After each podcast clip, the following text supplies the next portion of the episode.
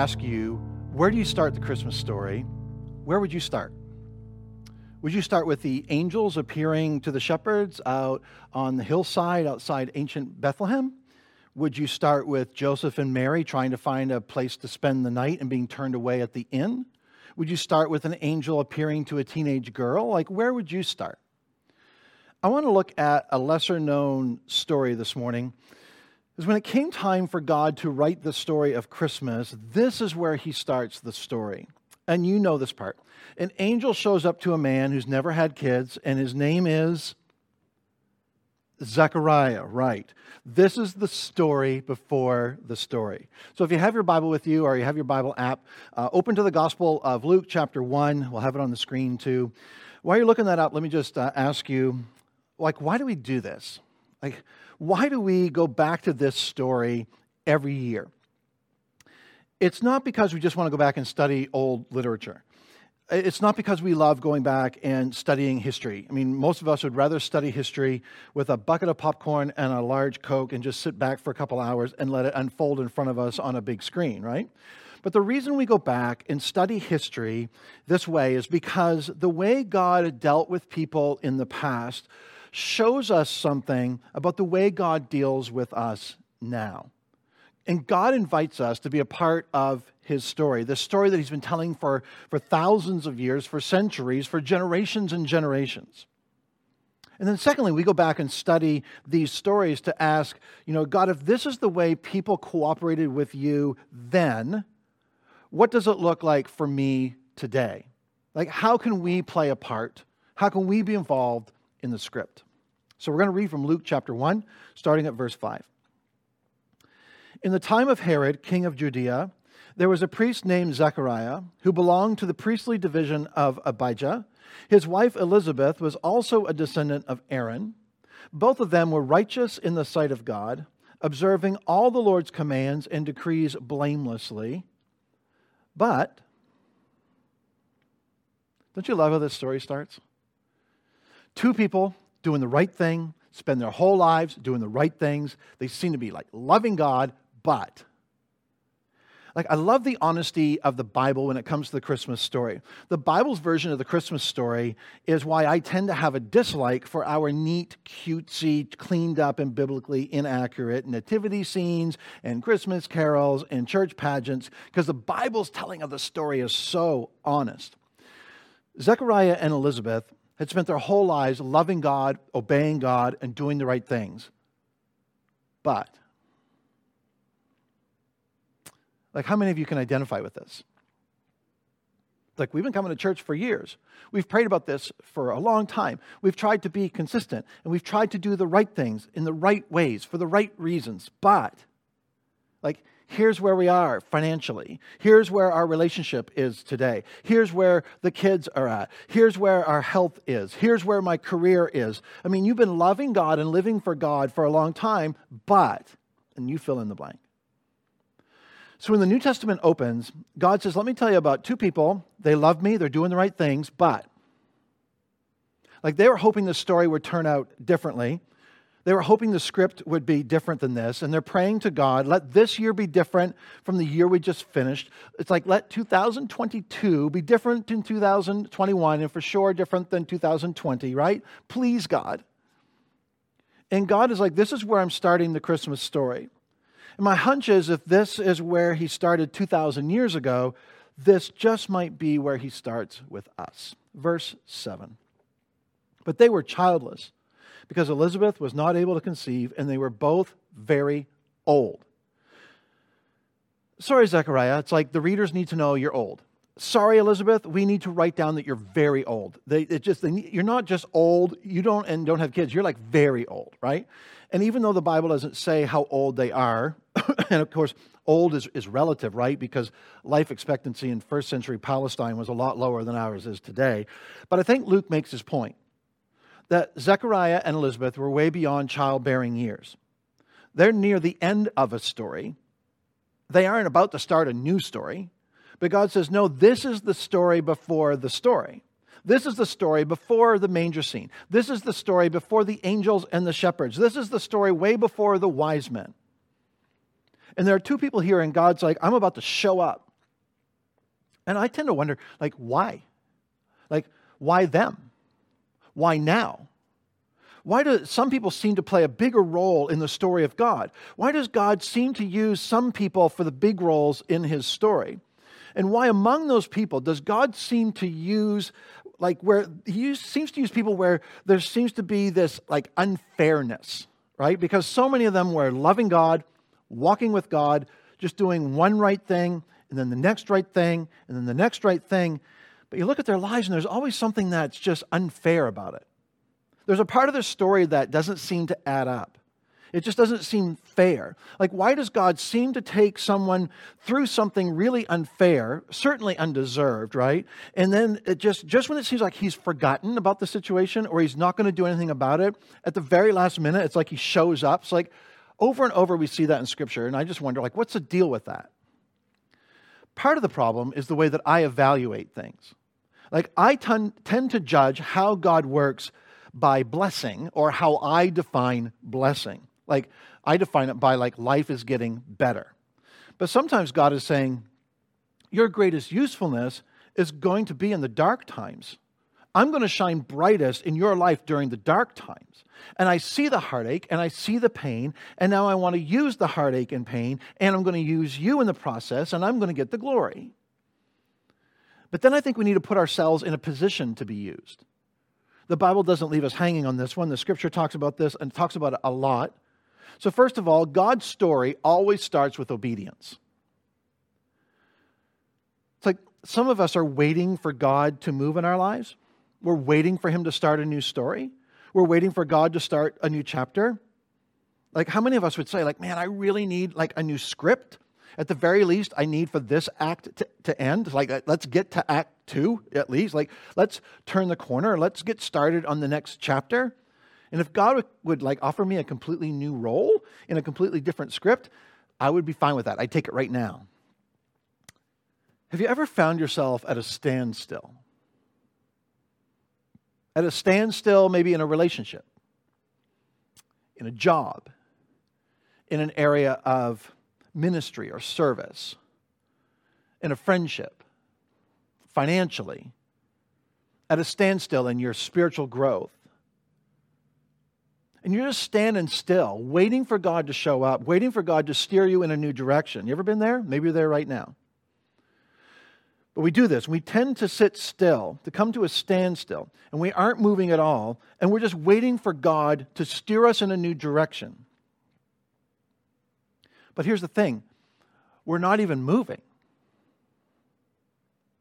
But it's when we start to step out in obedience and you start doing the things that you know to do and you start walking with God. And the moment you put yourself in motion is the moment that God says, okay, now I've got you. Like, now I see your trust. Now I see your obedience. Now I see that you're committed to this thing. I'm going to work in you. I'm going to work through you. Let's take a turn here. Let's get this thing on a new course. Let's go. But we tend to sit at the standstill and wonder why God isn't doing anything. So we find Zechariah and Elizabeth in verse 6. Both of them, it says, were righteous in the sight of God, observing all the Lord's commands and decrees blamelessly. And God says, That's where I start. And we're like, whoa, whoa, whoa, these people are like very old. They're at the end of their story. And God's like, well, okay, then, that's where I start. But these people don't have much to offer. And I think God's like, well, this is where I start then. I'm finding two people who are simply walking in obedience.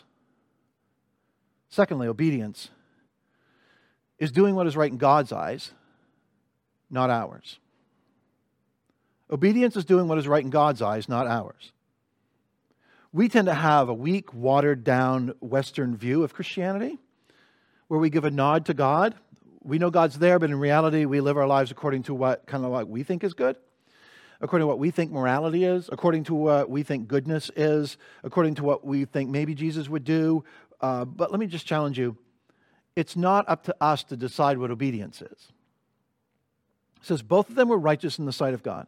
That is, living right in the sight of God, not in their own eyes, in the eyes of God. And you're like, well, what's the difference? Like, what's the big deal? Let me tell you what the difference is. Do you know what Zechariah should have done in his situation? And I'm not saying the Bible says he should have done this. I'm not saying, you know, God would have approved of it, but do you know what would have been socially acceptable for Zechariah to do? He should have divorced Elizabeth a long time ago. The Bible says in Luke 1 that the problem wasn't with Zechariah, the problem was with Elizabeth. It says she was not able to conceive. And in this first century culture, and according to their customs, Zechariah had every right to divorce Elizabeth. And in a sense, it seemed like the responsible thing to do because it was your children, more specifically, it was your sons, who would care for you in your old age. And according to what was acceptable socially, if she can't give you a son, you should divorce her.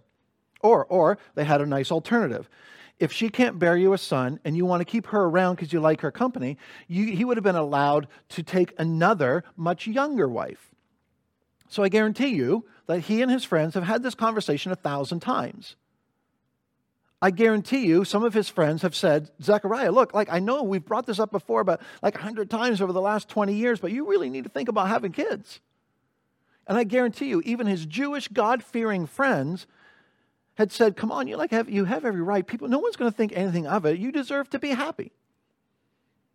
I love it when uh, people talk with me and they're like, Well, I've been talking with my Christian friends, and even they think, like, even my Christian friends, or even my Christian parents think, wait, our Christian friends are not the Word of God. They may want you to be happy. Maybe they want you to be happy so much that they won't speak truth to you.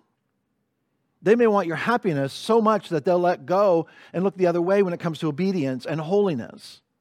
And we spend a lot of time and money and energy pursuing happiness far more than we pursue holiness. In Luke 1, God says to the writers, I want you to write this down, that they were doing what's right in my sight. So let me just say this when it comes to obedience, God's word is black and white. There's no need to hope you're being obedient obedience is spelled out in God's word. It isn't like some mystical, mysterious thing that's hidden from us. And listen, if it isn't spelled out in Scripture, then it isn't an obedience issue. It's a, it's a wisdom issue. And that's another sermon for another day. But obedience is where God starts the story before the story of Christmas. Some of you are hoping for a new story. Some of you are hoping for a new script, a new chapter for the curtain to come down on this act, and maybe around Christmas season, maybe this will be the time for the curtain to rise on a brand new act. I'm telling you, God is waiting for players in the script, and He's looking for people who will step out in obedience and start moving and just do what is right in His eyes. When you act in obedience, I promise you, you will find yourself playing a part in God's story.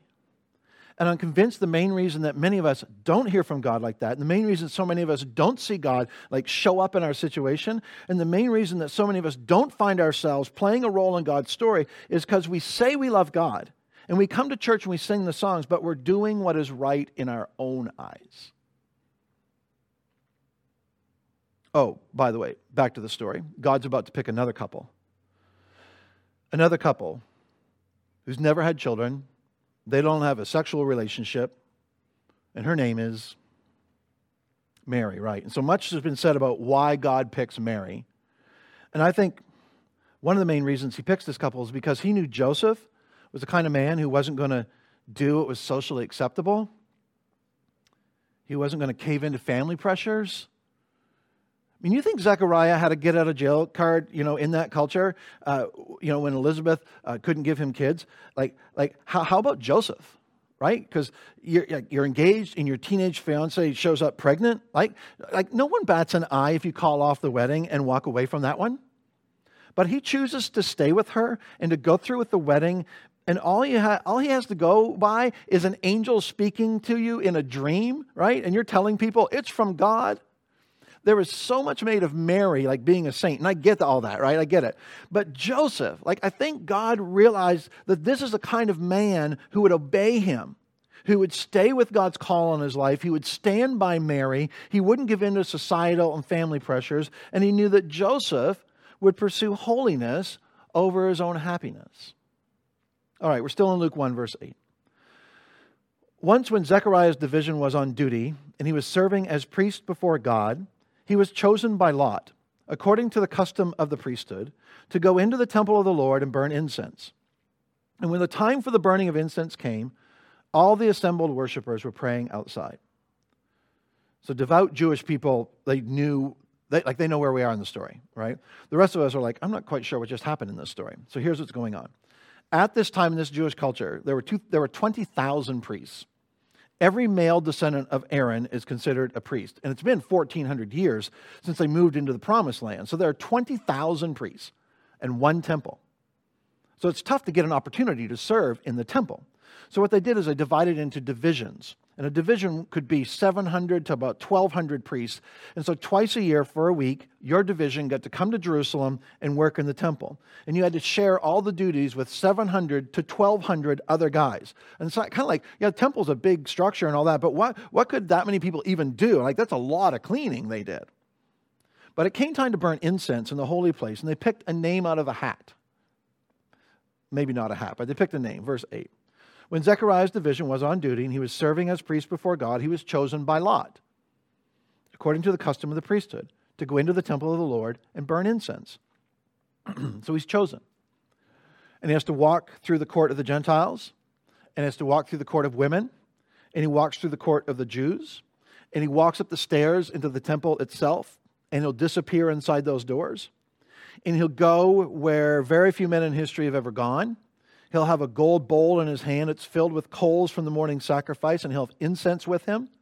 And once he disappears from the sight of the people, they're, watching him go into the holy place. He'll stand in that little space, about 400 square feet, next to the altar of incense, and he'll remove the ashes from the previous sacrifice, and he'll pour the coals onto the altar. He'll pour the incense onto the coals, and he'll gently blow on the coals, and the incense will rise. And that incense is a picture of our prayers rising to God. And in front of Zechariah is a curtain, and it separates him from the Holy of Holies, where the Ark of the Covenant used to be kept. At the time, at the time of Zechariah, the Ark had been missing for about 600 years. History's still not sure. Did the Babylonians take it? Did the priests hide it? But at the time of Zechariah, the Ark is gone, but this little three foot by two foot box that represented the presence of God, it's gone, but this is still the holiest place in the practice of Judaism. Now, Zechariah is not a high priest, so he's not going into the Holy of Holies. He's going into the holy place. And this is his big day. So he's going into the holy place to light the altar of incense. It's a once in a lifetime thing for a Jewish priest. Like his heart is racing, beads of sweat on his forehead, and he starts to pray. And whatever preparation he'd made for this moment didn't prepare him for what's about to happen. Verse 10. And when the time for the burning of incense came, all the assembled worshippers were praying outside. Then an angel of the Lord appeared to him, standing at the right side of the altar of incense. When Zechariah saw him, he was startled and was gripped with fear. But the angel said to him, Do not be afraid, Zechariah. Your prayer has been heard. Your wife Elizabeth will bear you a son, and you're to call him John. He'll be a joy and delight to you, and many will rejoice because of his birth, for he will be great in the sight of the Lord. So, Zechariah finally gets his moment. He's in the holy place. He's lighting the altar of incense. He's offering a prayer on behalf of the nation of Israel, and he senses a presence. And he looks up, and there's an angel standing there, and he tells him, Your prayers have been answered. Zechariah, your prayers have been answered. Your wife Elizabeth will have a son, and his name will be John. So think about this. I don't think Zechariah went into the holy place to pray for a son. I think they prayed for years for a son, like for years, for decades. I also think maybe they moved on. Like when they became went from old to very old, I think they'd given up on that prayer. And Zechariah is a devout and righteous man. I don't think he would use this opportunity, a one in 20,000, right, opportunity to come into the holy place, light the incense, represent the prayers of a nation, and be so brazen and self absorbed to pray for a son. Like when a priest prayed at the altar of incense, when a priest prayed with the nation waiting outside, at the end of the prayer, he would walk back out to the temple and he would shout to the people, and they would echo back. And it's the same thing every time. And then they would leave knowing that God has heard the prayers of his people. And in that moment, the priest prays for two things he prays for the salvation of Israel, and he prays for the promised Messiah to come quickly. Zechariah is in there praying for the salvation of Israel and for the Messiah to come quickly. And an angel says, Your prayer has been answered. Elizabeth will have a son. And what Zechariah didn't know is that this boy would set into motion the answer to both of his prayers. The salvation of Israel has come, and the Messiah is on his way. Verse 16 He'll bring back many of the people of Israel to the Lord their God. He'll go on before the Lord in the spirit and power of Elijah to turn the hearts of the parents to their children and the disobedient to the wisdom of the righteous to make ready a people prepared for the Lord. Don't move on too quickly. Because, like, where else have we heard these words? To turn the hearts of the parents to their children. We've heard this before. If you check this out, you go to Malachi, it's the last book of the Old Testament, three books to the left of where we are right now in Luke. Malachi chapter 4 is the last chapter of the last book of the Old Testament. And basically, the message uh, that the Lord is giving through Malachi is, is I'm tired of my people being religious. I'm tired of my people living their lives, going through the motions, coming to church, being religious, and then going back to their lives. Like, I hate this kind of religion. Malachi, tell the people this isn't something where you show up one day a week for a couple of hours. This is your whole life. I'm done with religion. And for 400 years, beginning with Malachi, the people of Israel wouldn't hear the voice of God. For 400 years. For 400 years, the people of God heard nothing from God. No new revelation, no truth through his prophets, nothing. And the very last words given to Israel before these years of silence, Malachi chapter 4, verse 5, says, See, I will send the prophet Elijah to you before that great and dreadful day of the Lord comes. He will turn the hearts of the parents to their children, and the hearts of the children to their parents, or else I'll come and strike the land with total destruction. Then silence for 400 years. And the next time anyone on earth hears from God, it's an old priest in the holy place, in the temple in Jerusalem. And an angel named Gabriel shows up and says, Your prayers have been heard. And if you're, if you're thinking, wait, Matthew and Mark come before Luke, how can this be the next word from God? Mark doesn't include any of this story, and Matthew picks up with the story of Joseph and Mary and the birth of Jesus. So chronologically, Luke's story comes first. So, the first message we have after 400 years of silence is an angel, a messenger from God saying, Zechariah, your boy will turn the hearts of parents to their children. Maybe as an aside, but I would say, in light of this prophecy, I think Christmas has to change who we are at home. Like, I'm not talking about who we are at church, I'm talking about who we are at home.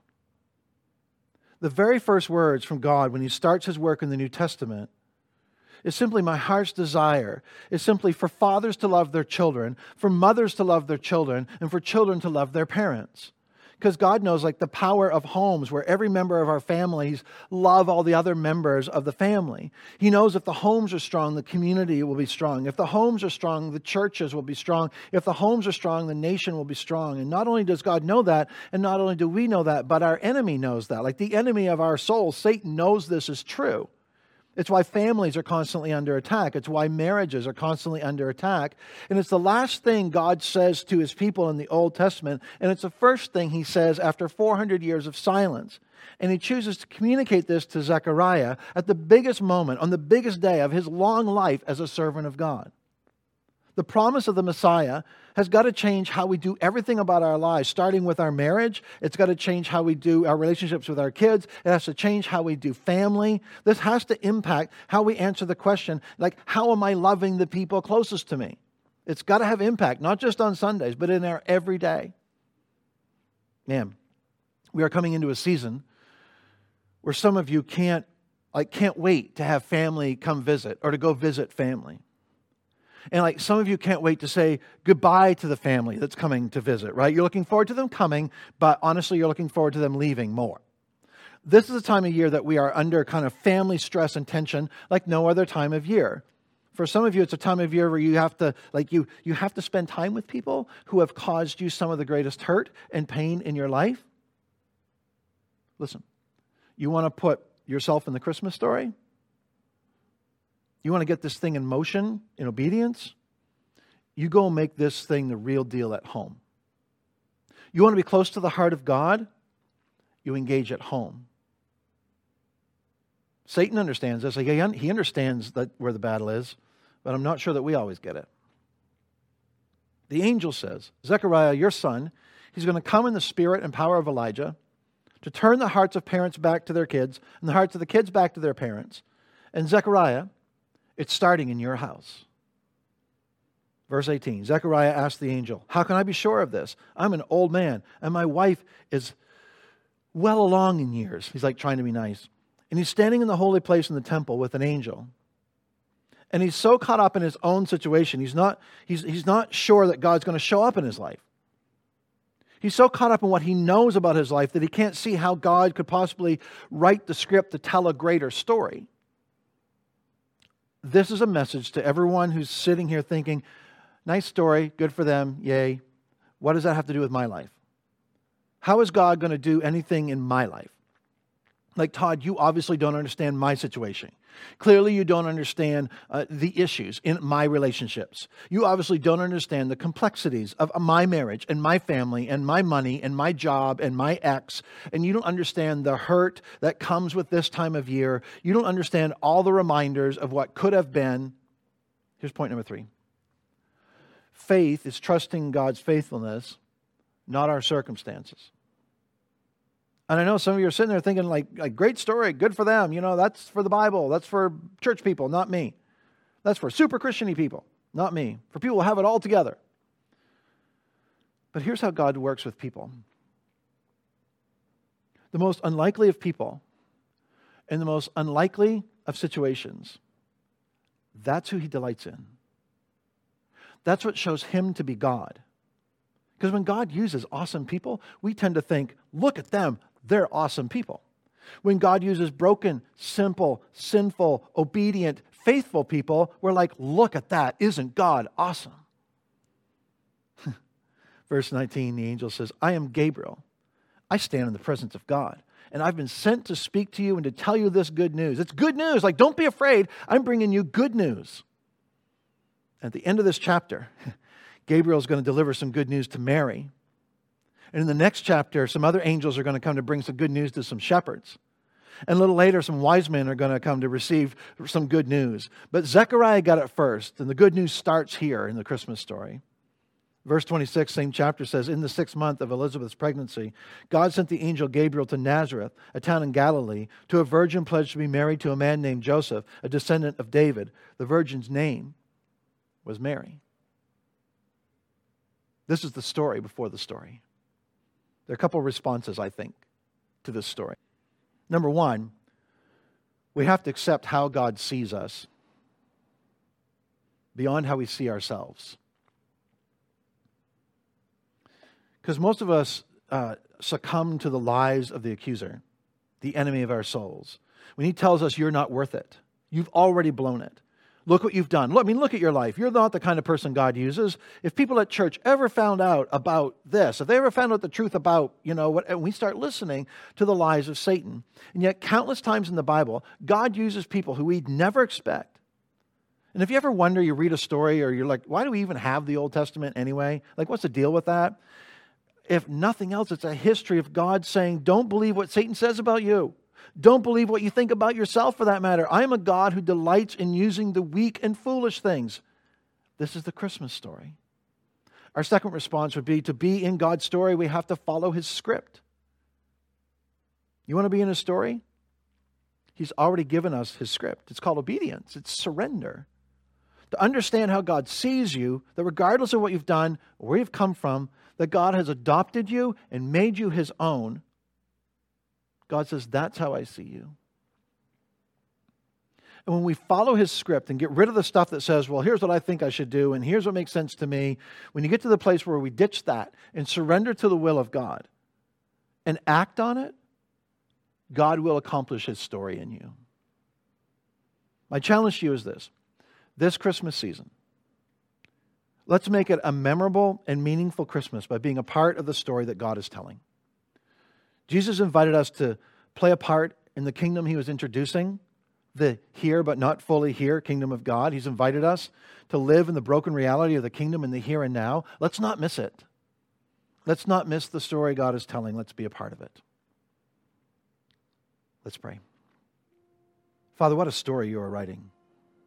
The story of redemption, of restoration, of bringing us into relationship with you. Thank you for inviting us into this story.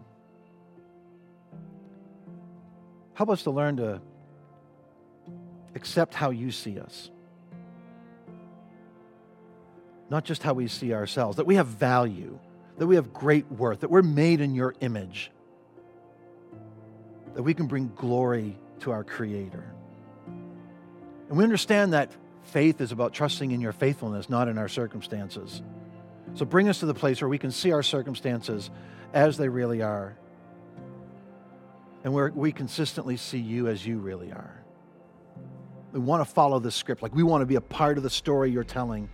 We want to be obedient. We want to live in surrender. We want to live lives characterized by surrender to your Holy Spirit.